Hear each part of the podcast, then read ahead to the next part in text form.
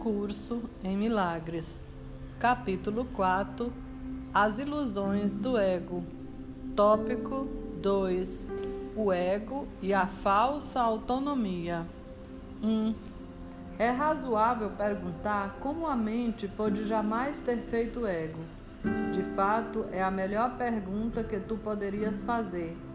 Não faz sentido, porém, dar uma resposta em termos de passado porque o passado não importa e a história não existiria se os mesmos erros não estivessem sendo repetidos no presente.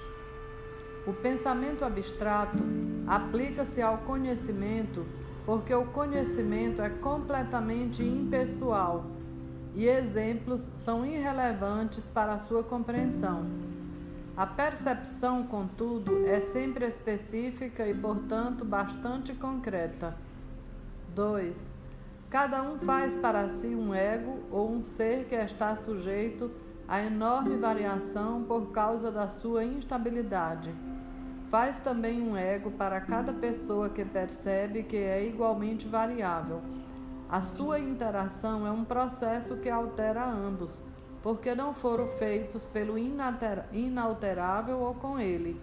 É importante reconhecer que essa alteração pode ocorrer e de fato ocorre tão prontamente quanto a integração tem lugar na mente como quando envolve proximidade física.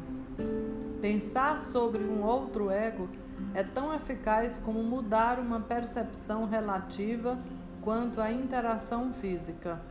Não poderia haver melhor exemplo de que o ego é só uma ideia e não um fato.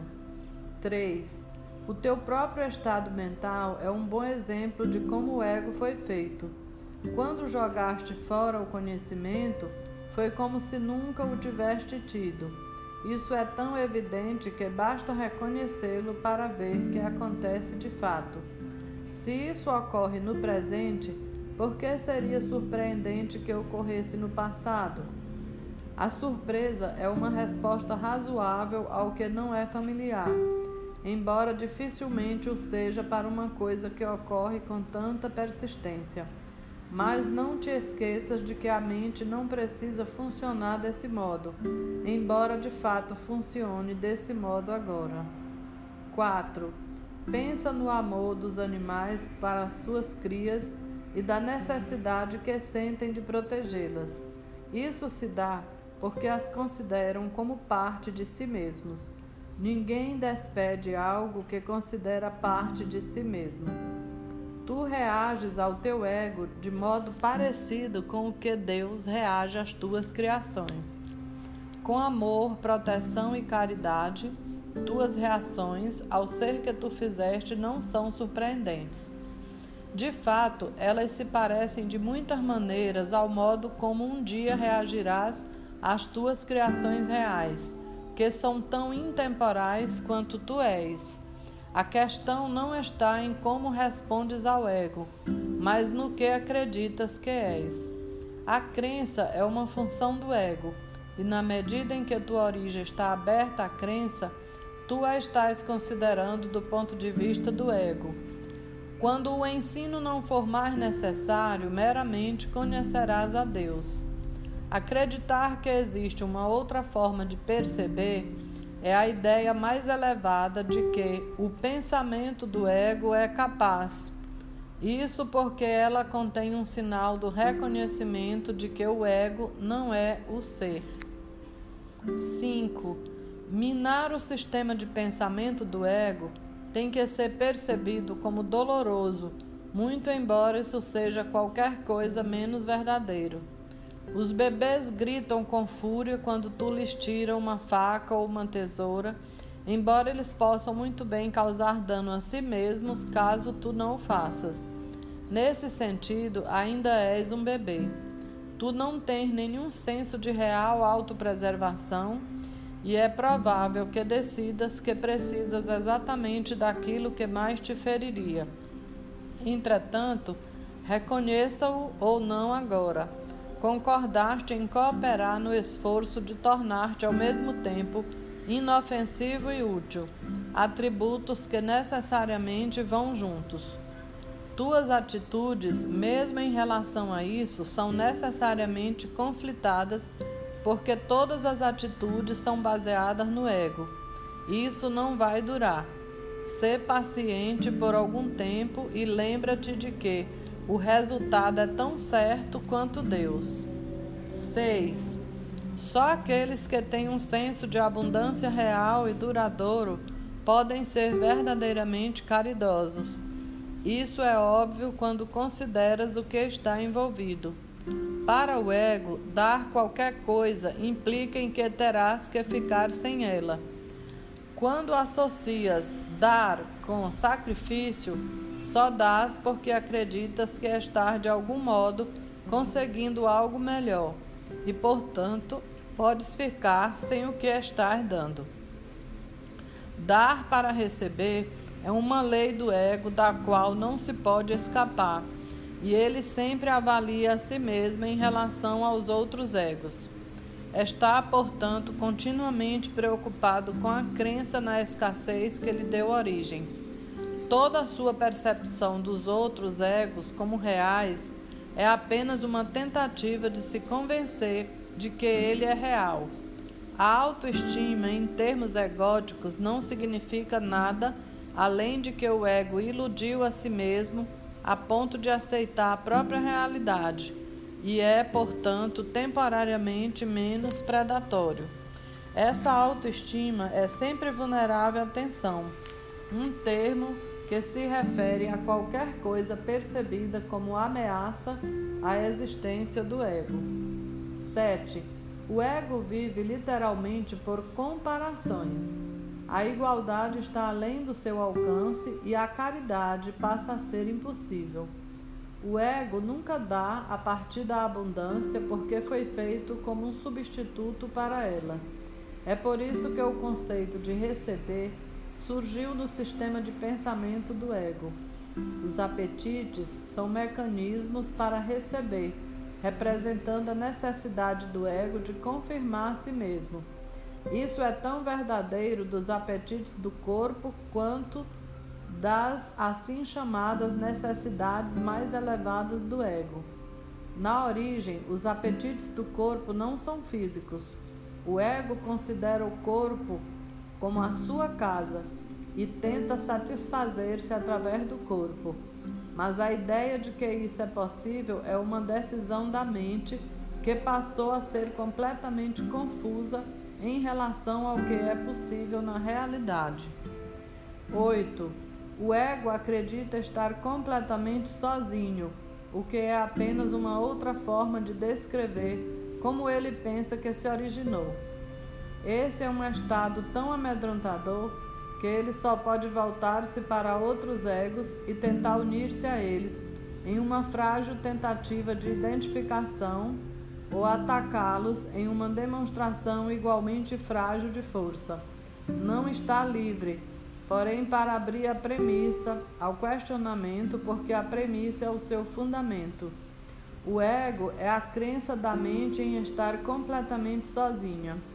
As tentativas sem fim do ego para ganhar o reconhecimento do espírito e assim estabelecer a própria existência são inúteis.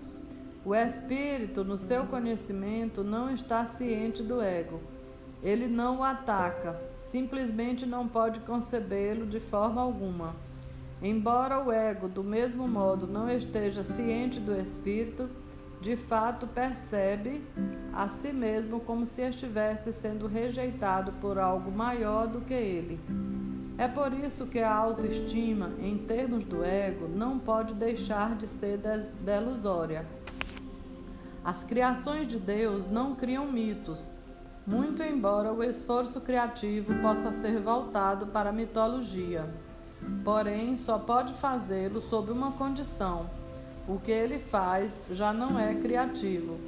Os mitos estão inteiramente ligados à percepção e são tão ambíguos na forma e tão caracteristicamente bons e maus por natureza que o mais benevolente entre eles não está isento de conotações amedrontadoras.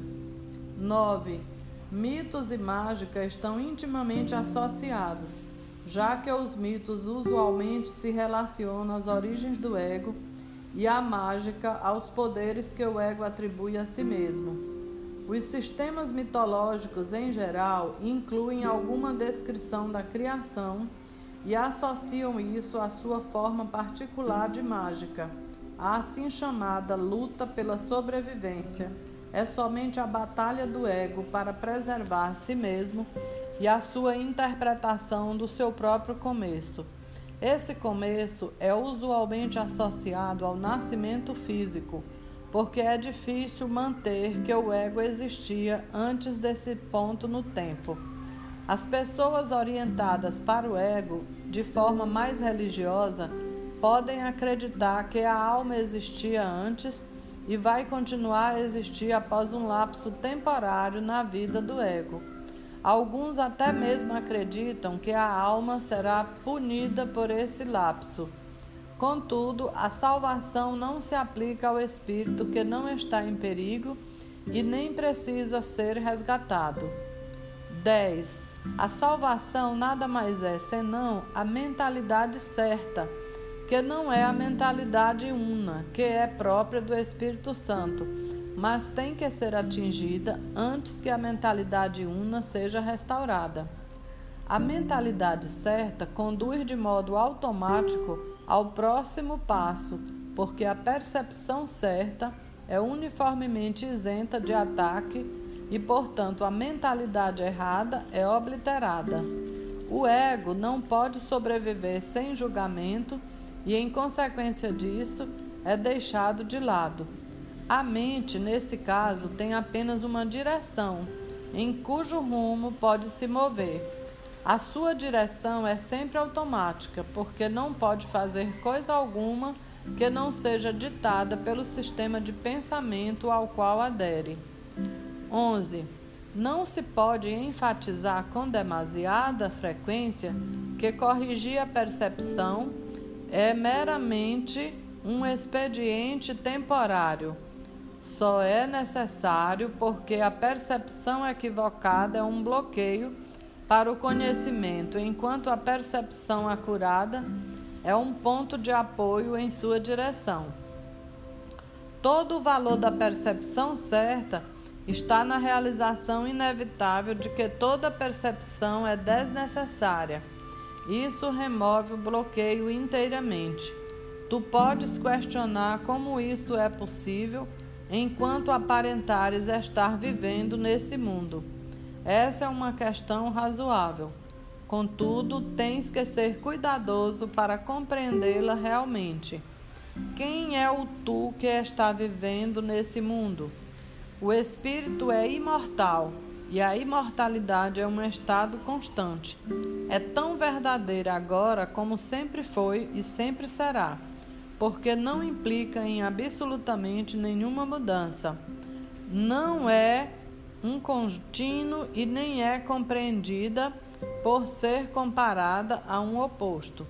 O conhecimento nunca envolve comparações essa é a sua principal diferença em relação a todas as outras coisas que a mente pode aprender.